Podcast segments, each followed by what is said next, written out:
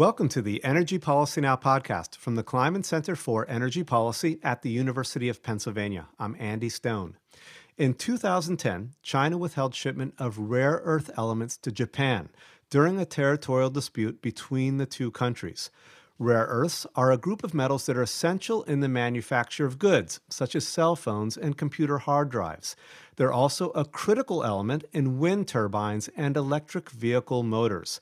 Today, China is the source of 85% of the world's supply of refined rare earths, a fact that has raised concern in the United States given diplomatic tensions with China, and as demand for clean energy technologies has increased.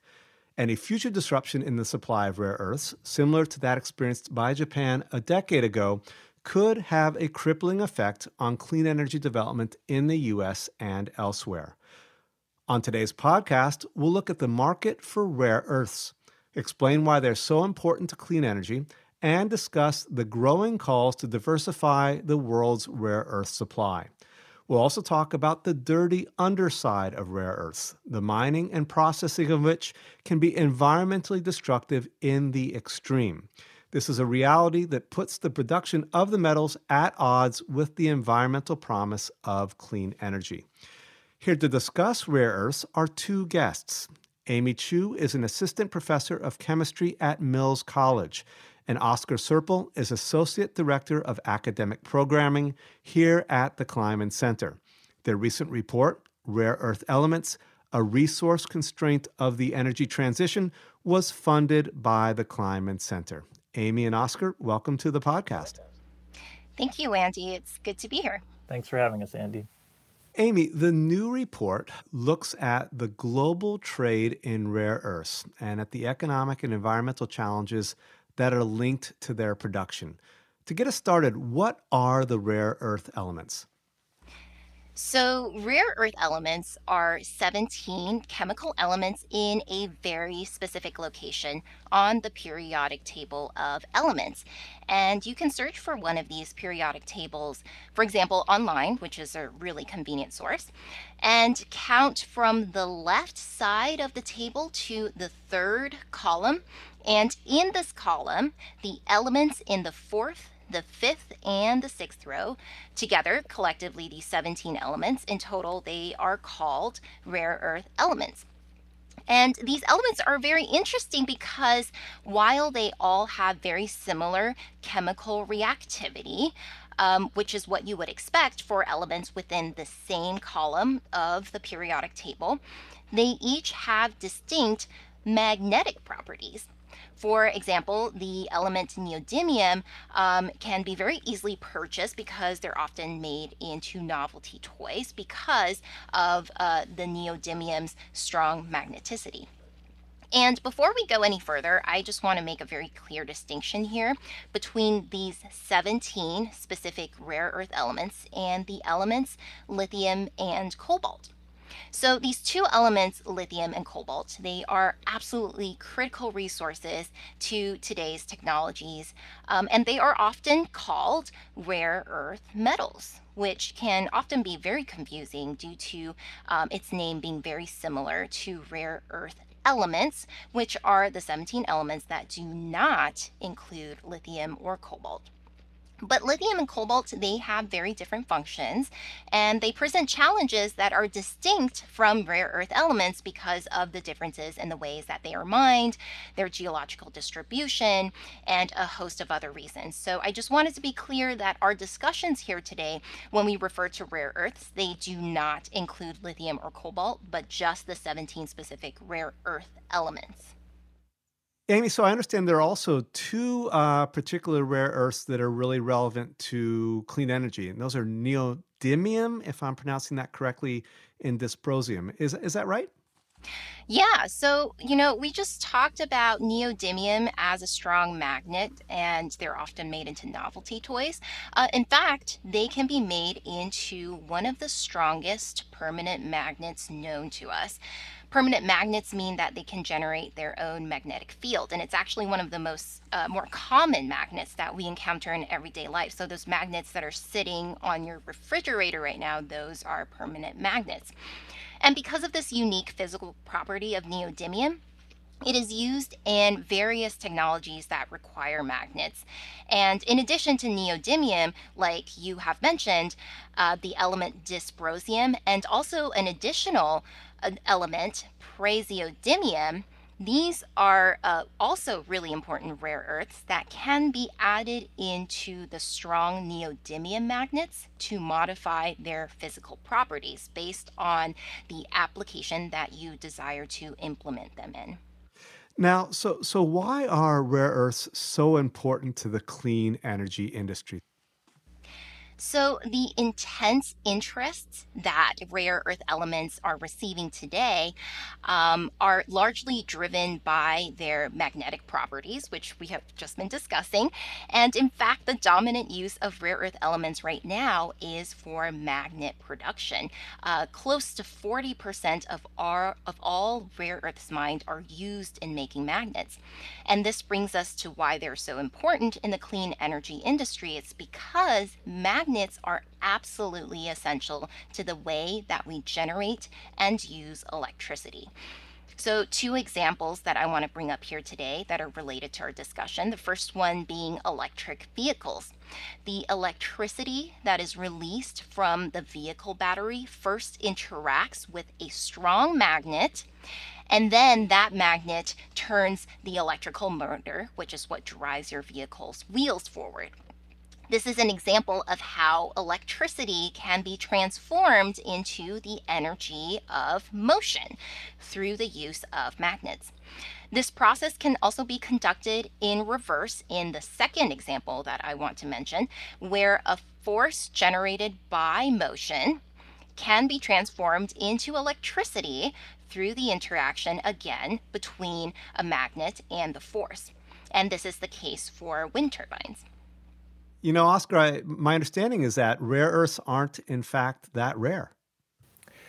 Yeah, Andy, that's right. I mean, you know, I think it's a name that um, really emerged because these uh, these elements are found in very low concentrations. But actually, when you look uh, at their distribution globally, um, they're very uh, dispersed. So they can be fi- found in a lot of places, unlike uh, cobalt or lithium or, or, or, some materials like that, which are very concentrated.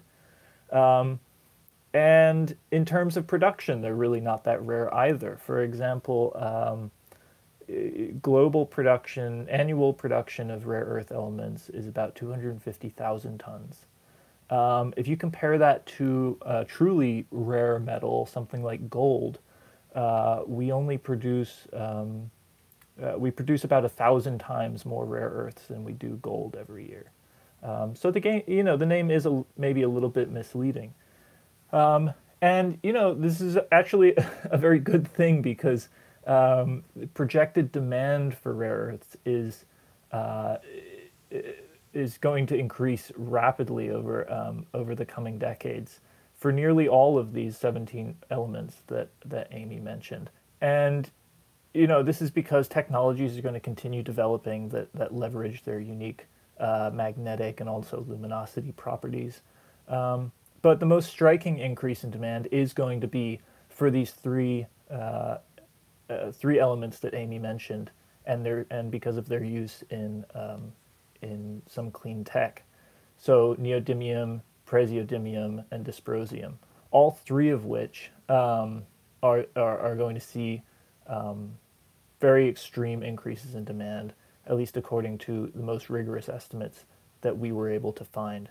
Um, so neodymium is going to increase 700% uh, by 2035 over 2010 production levels. Dysprosium set to increase uh, 2600%, and praseodymium set to uh, increase by at least 650%. And these estimates, frankly, are probably low. Um, the, these projections have not been updated uh, in most recent years since um, you know new very ambitious decarbonization targets have been set around the world. Um, and you know today it, it's looking as though um, production could be increasing by as much as 10 to 15 percent per year for the next decade or so. Um, one of the sort of economic challenges with rare earths is that they're typically uh, co-located with each other. So you don't find neodymium on its own. You don't find dysprosium on its own. You find them in, com- in combination with many of the 17 rare earth elements. Um, and what this means is that if you have increased demand for dysprosium, you're going to uh, get uh, increased mining and production of these other 17 elements just as a, as a byproduct, essentially. Um, and what this means is that those elements uh, production could increase faster than demand, um, which could lead to an oversupply of some of these lesser used rare earth elements, driving costs down for those materials and effectively transferring that cost to the cost of neodymium, praseodymium, and dysprosium, the three elements that are really necessary in uh, the clean energy uh, transition. Um, as Amy said, fortunately, uh, you know, many of these rare earths have similar properties, and so there will be opportunities to substitute uh, for elements with lesser demand. Uh, however, kind of balancing production during a period of rapid growth like this um, and figuring out new uses is going to it's going to demand you know vigilance and, and innovation on the part of manufacturers. You know, the growing demand uh, for rare earths raises a, a, question or a vulnerability, and that's related to, to China's dominance in the production of, of rare earths. Uh, tell us about some of the political and economic concerns that are raised by China's uh, actually near monopoly in certain aspects of the, the rare earths industry. Yeah, I, I mean, so historically, um, China's monopoly over rare earth element production and refining capacity um, has been of greatest concern to national security and defense agencies. Really, um, it's been seen and is and is really still seen as a national security risk. And this is because rare earth elements are required um, in many military ap- applications. Uh, for example, they play um, critical role in, in missile defense systems, uh, nuclear warheads, fighter jets have have um, rare earths incorporated, um, and that's just to name a few examples. And so the disruption in supply from China of these refined products could, the fear is, significantly hobble um, sort of defense operations. Uh, however, when it comes to the actual quantity of rare earth elements um, used, the energy transition um, specifically EVs and wind turbines, represent a much larger source of demand for rare earth elements than the military does. Um, just as a disruption in supply from China would would impact defense preparations, uh, it could also impact um, domestic clean energy industries. Uh, and this would be especially troubling, for example, if limited supply forced um, uh, domestic competition between, for example, U.S. defense and domestic energy investments. So currently, Mountain Pass Mine in Nevada uh, contributes about 15% of global supply of unrefined rare earth elements. Um, and this is really the only sizable U.S. mine. Um, it is becoming, you know, an increasingly large player in, in, in mining capacity, uh, but China still dominates production of the refined products. Uh, today, uh, China controls upwards of 80% of that processed material. So, Oscar, following up on that, you know, how did China become the dominant supplier? So it wasn't always the case that China controlled supply. Uh, up until sort of the early 1980s, China really had no uh, rare earth production or refining refining capacity to speak of. Um, up to that point, Mountain Pass Mine that I mentioned in Nevada um, produced most of the world's rare earth elements. The trouble was that um, because rare earth elements are geographically dispersed, as I mentioned, um, there's no real necessity, geologically speaking, to mine these materials in the US. And comparing Chinese and US uh, environmental protections, uh, essentially strict environmental laws in the US and relatively lax protections in China, um, gave gave mining in, in China just a, a, strong competitive advantage in terms of cost. And it soon became apparent to uh, you know rare earth uh, producers that it was not worth continuing to produce this material in the US. So, over the following 20 years, there was this massive global pivot in production. And by around 2010, China controlled upwards of 95% of rare earth element production. Um, as I said, Mountain passes started to increase production again, um, as are countries like Australia and Brazil, but China still controls the, the, the lion's share. Um, and there's also the added complication that nearly all refining capacity is still in China. So mining in the US doesn't solve the whole issue.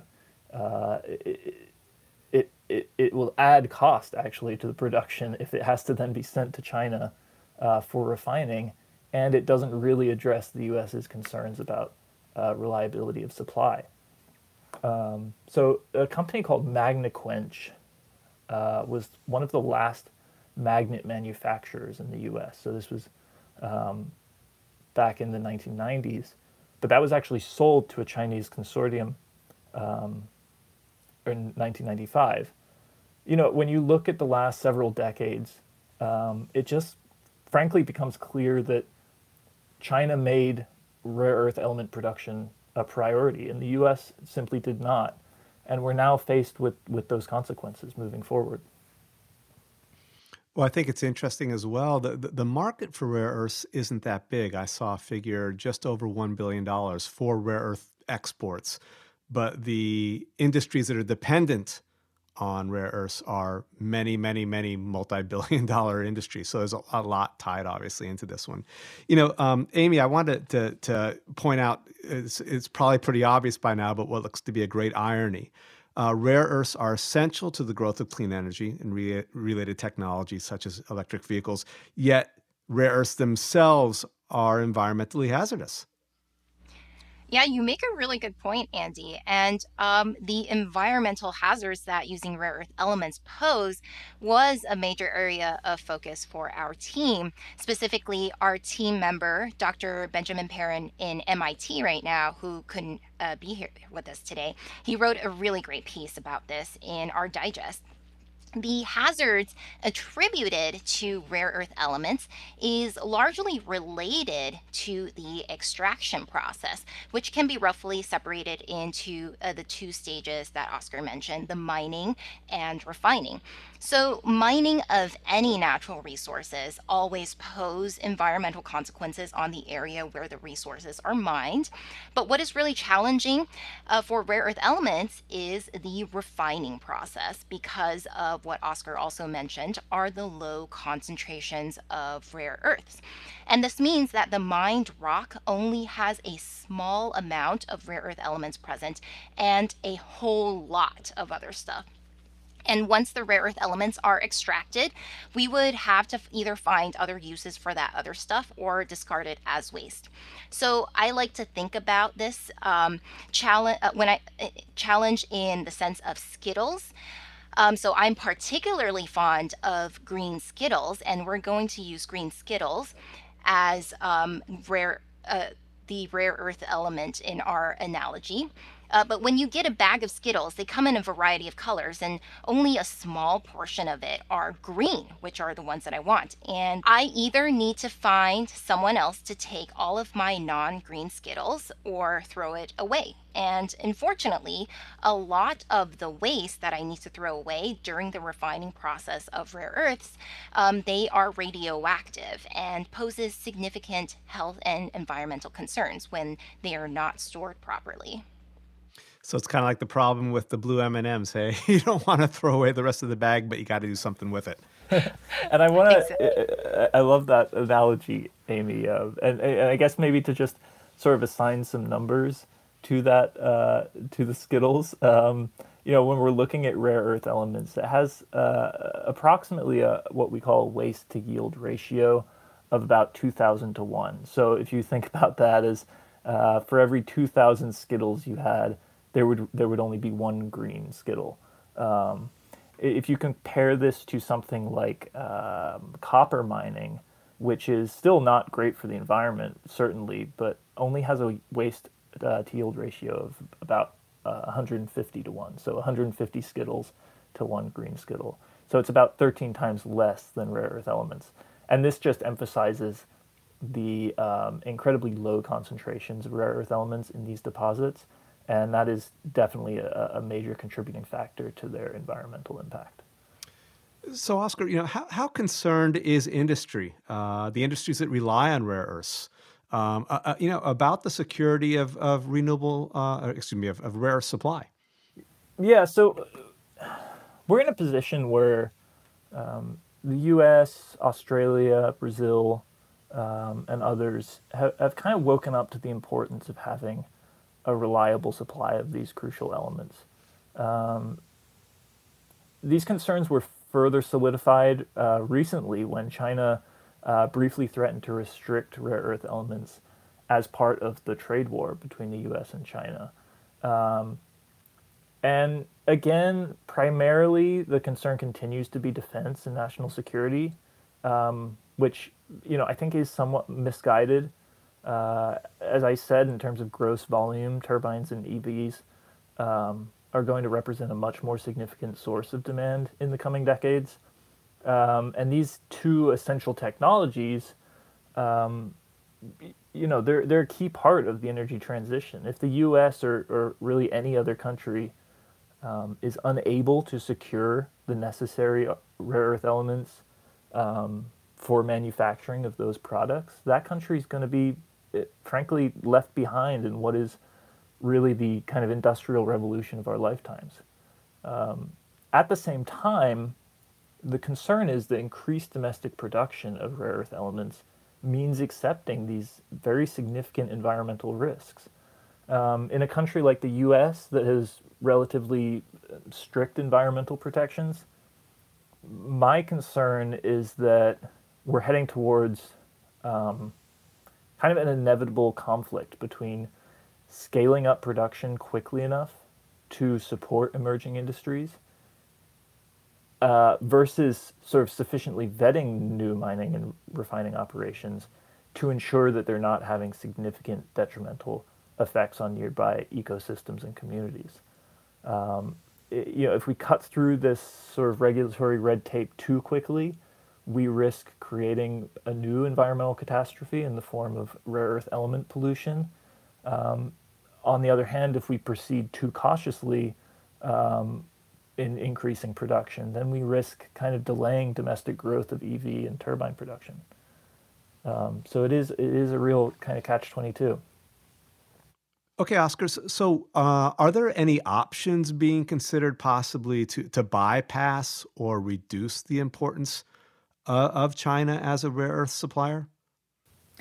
Yeah, there certainly are. The, the, Biden administration and, and uh, Department of Energy um, are really looking into um, a number of possible uh, solutions there. Really, the first and foremost response um, has been to try and secure resources from elsewhere or increasing domestic production, right? Um, outside of China. Uh, and this means that uh, not only opening new mines and expanding existing mines like Mountain Pass, um, but it also means increasing um, domestic and allied refining capacity. Again, you know, if if if mining increases but refining is still all in China, that really doesn't solve uh, the U.S. or any other country's uh, concerns about a reliable supply, um, and it really just adds to costs. So we really need to increase both uh, mining and refining outside of China. So yeah, I'm, you know, I think um, countries outside of China are exploring a number of a number of options. Um, there is the possibility, for example, uh, of trying to mine rich seabed deposits. Now, I'm definitely not an expert on the specifics of this process, but from what I've read on it, I am pretty skeptical that that, that is the right path forward. Uh, you know, currently mining of rare earth elements happens in, in relatively unpopulated, um, fairly arid regions like Nevada, like Western China, where containment of waste is, you know, relatively simple. Um, seabed mining strikes me as kind of a proposal born somewhat out of desperation. I, I really can't see how this method would ensure the same level of containment of radioactive waste, for example, as as uh, as mining on land. You know, one of the other issues here, it seems like whenever, uh, you know, any country that would seek to expand its production and refining of rare earths could bring some of the environmental problems that are now pretty much concentrated in China, which is the dominant supplier, home, right? Um, you know, how much is this going to be a, a realistic barrier to the expansion of significant rare earth production outside of China, Oscar? Yeah, I mean, there, yeah. I mean, I think that there there are several traits of, of rare earth element mining that uh, and refining that are problematic. Um, as we've already mentioned, you know, the high kind of waste to yield ratio is a big one. Uh, the co-location with radioactive elements like uranium and thorium um, is obviously a huge concern. And also, as is the case with a lot of mining and refining, uh, is just the use of, of acids and solvent liquids that make production a significant environmental threat, really no matter where it's performed. So this is not; these are not concerns specific to China. Um, I, guess my concern is that if the U.S. or Australia uh, or others feel the need to rapidly increase production um, in response to either reduced Chinese exports or just even just the threat of reduced Chinese exports in the future, that that production may increase perhaps too rapidly and without the environmental due diligence that a process like this really requires. You know, Amy, this brings up a, a kind of related question, right? So, um, you know, if rare earth production is to increase in the United States, Australia, elsewhere, and it's done in an environmentally responsible way, this, I would assume, implies that the costs of the products are going to grow up uh, to go up as well, right? So, is the market and are these other countries, such as the U.S., willing to foot these costs? And, and with industry, what would the response of industry be to this uh, to get, you know, maybe clean yet very expensive rare earths? Yeah, Andy, I agree with that viewpoint because one of the most common ways that we manage environmental impacts of uh, the extraction of any natural resources is through imposing a pollution pricing scheme. So we can think about doing that for rare earth elements uh, is to impose a pollution task, uh, a pollution tax. And like you've mentioned, this uh, will inevitably increase the cost of rare earth elements that uh, not a lot of developed countries will be willing to accommodate. And um, there's another factor that may further contribute to increased costs of the valuable neodymium and dysprosium that may disincentivize countries other than China to engage in rare earth element extraction and further complicates this picture. And this is actually something that Oscar has already briefly mentioned is the cost of the other rare earth elements that are co-extracted. And because these 17 different elements, even though they're not all particularly desirable for uh, technological applications, um, they're often naturally present together in the same mined rocks. But um, I, I, like to go back to um, the Skittles analogy. So, if you think about my uh, high desire for green Skittles, and I buy bags and bags of Skittles just to get the green ones out, I inevitably have to bear the full cost of all the different colors of Skittles. And if I cannot find someone else to take the non green Skittles off my hands, um, that would essentially increase the cost of the green Skittles altogether for me. And so if you think about um, us not being able to find other applications for the non-neodymium, dysprosium, and praseodymium, which are the highly desirable magnetic elements. So if we cannot find other buyers um, or applications for these non-neodymium, praseodymium, and dysprosium elements, that inevitably increases the cost of the more valuable magnetic elements that um, we want. So overall, these possible scenarios will lead to the price increase and uh, could perhaps pose a risk to the rapid deployment of clean energy technologies on a large scale um, because not a lot of developed countries like the US are willing to bear the uh, cost of these more expensive materials.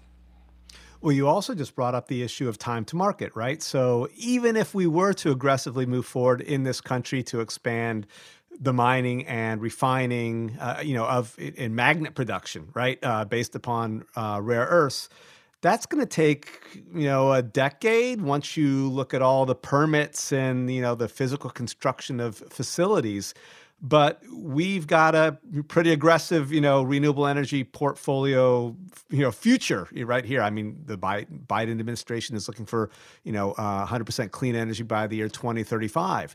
Uh, simply put, are we going to have domestic production anytime soon that would meet that demand? That's a really good point, and I think um, Oscar already brought up some really good points about this as well, and I just want to echo some of that. Um, so, a few things we want to consider. The first one is that if we want to start extraction here in the U.S., it really takes time to conduct the environmental studies, get the right permits, and then it takes uh, quite some time to ramp up the capacity. And so, these things are all really important, right? Because we want to extract rare earth elements in an environmentally responsible way, but that inevitably will take up more time, which is at odds with what is needed for the rapid deployment uh, of these elements in renewable energy. Um, another way that has often been discussed to uh, be a possible way to overcome the price increase challenge is to recycle rare earth elements to decrease the need of the harmful practice of mining. And so retired wind turbines and electric vehicle motors, they are particularly suitable for recycling.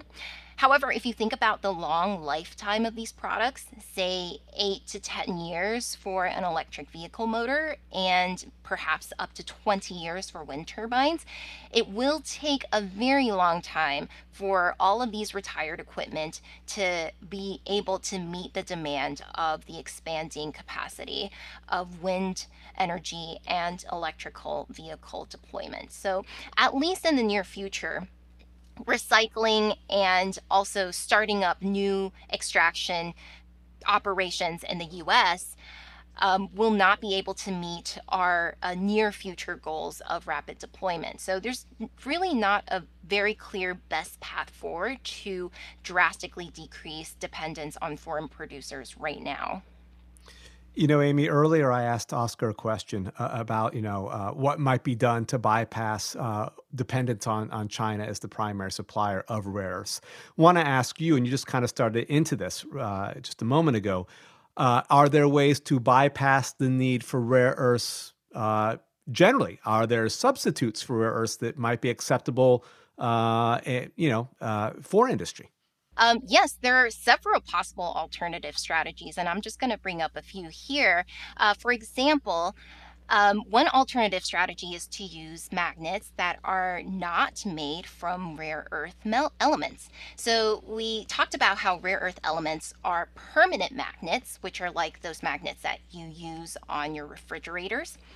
Um, they can also be made from non-rare earth elements. For example, um, the most common permanent magnet are usually made from metals like iron and nickel. So these are uh, metals that are a lot more abundant and does not have such a large carbon footprint for the extraction. However, the main drawback of that is they have weaker magnetic strength.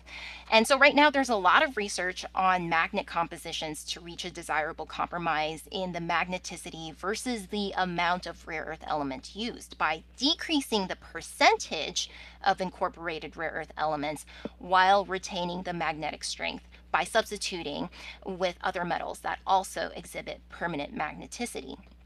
And just one more possibility that I want to bring up is to encourage the use of te- technologies that are based on electromagnetism instead of using permanent magnets. So, in contrast to permanent magnets, electromagnets generate magnetic fields using an externally applied electrical current, but the magnetic field disappears once the electrical current is cut off.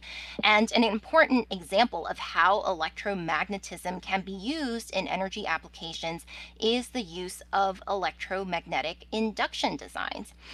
These designs have been around for a very long time, and like those that utilizes permanent magnets, um, the induction design uses magnets from electromagnets to generate electricity with that key distinction that they're not using permanent magnets. And these technologies have been around for a while. In fact, the first few Tesla models, like the Model S and the Model X, uh, they use induction designs that do not rely on rare earth metals.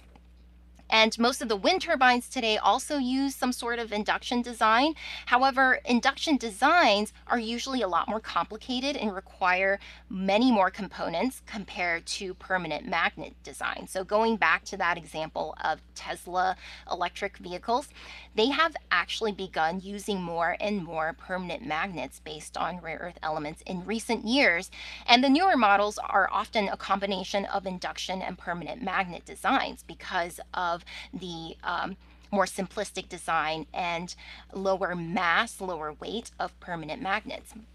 In wind turbines, induction designs uh, require gearboxes that need to be maintained on a regular basis, which make them not very ideal for offshore purposes, offshore wind turbines, uh, because they're a lot more difficult to get to if you want to maintain these gearboxes.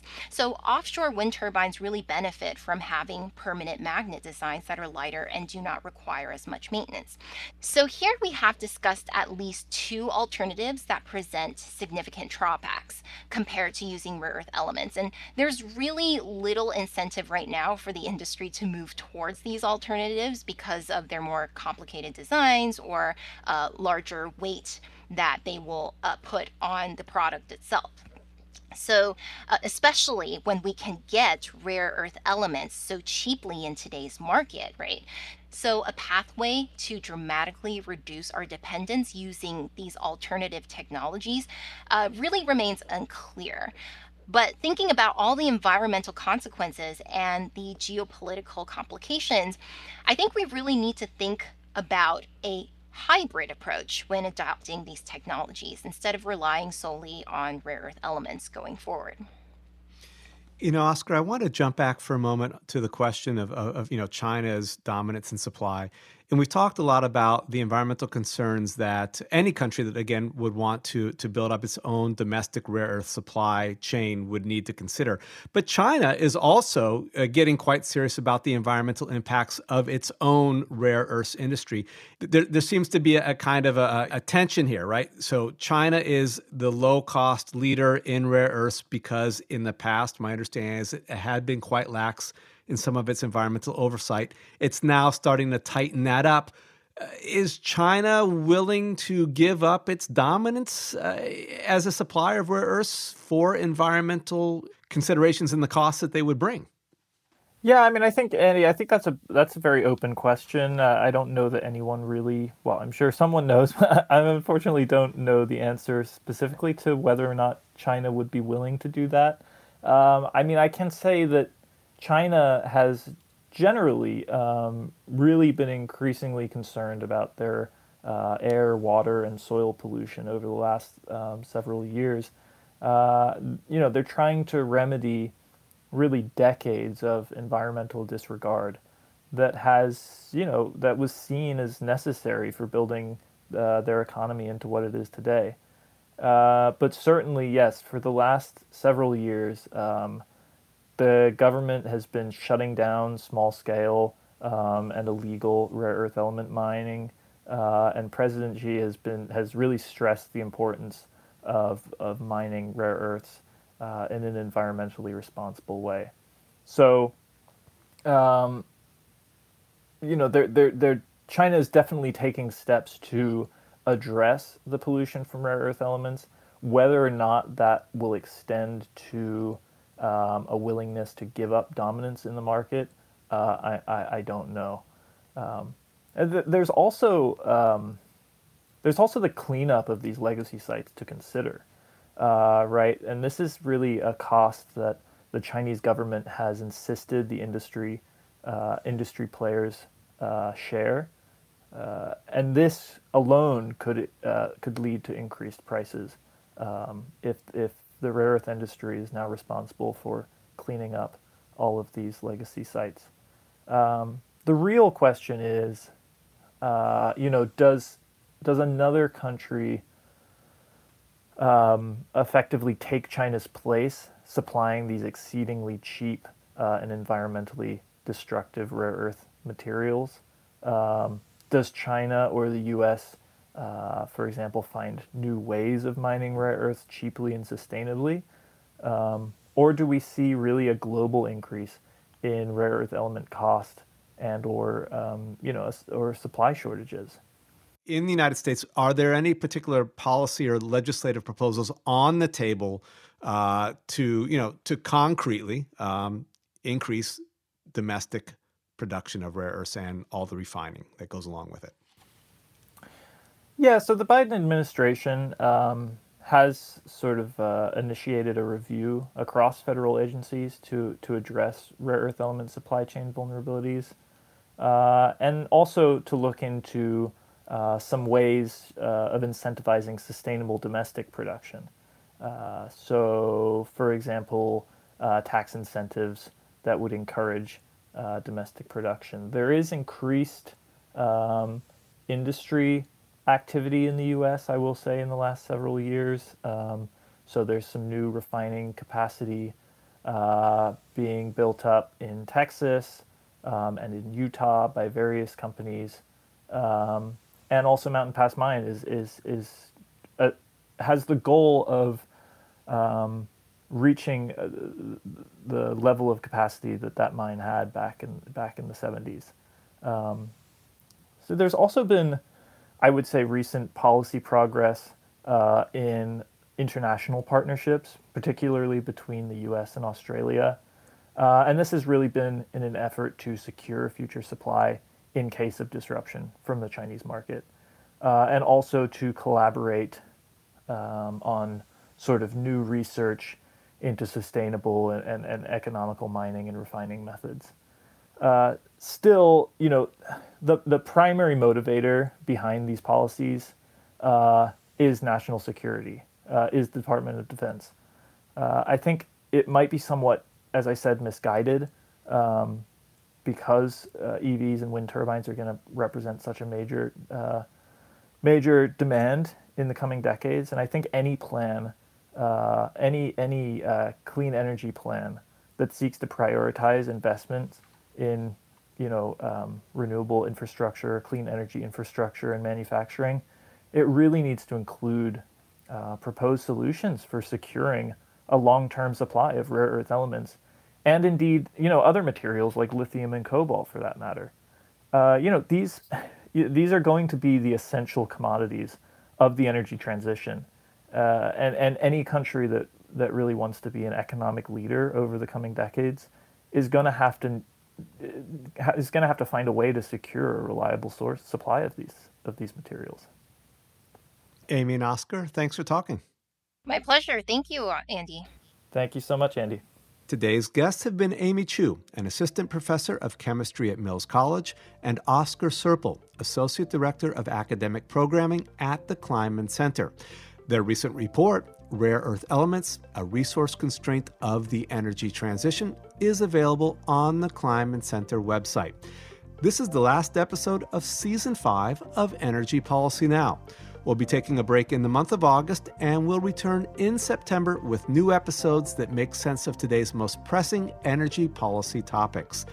In the meantime, visit the Kleinman Center's website, where you can find our archive of more than 100 podcast episodes, as well as the latest research and events from the Climate Center. If you'd like to be notified of the latest from the center, subscribe to our monthly newsletter on our homepage. Thanks for listening to Energy Policy Now, and have a great day.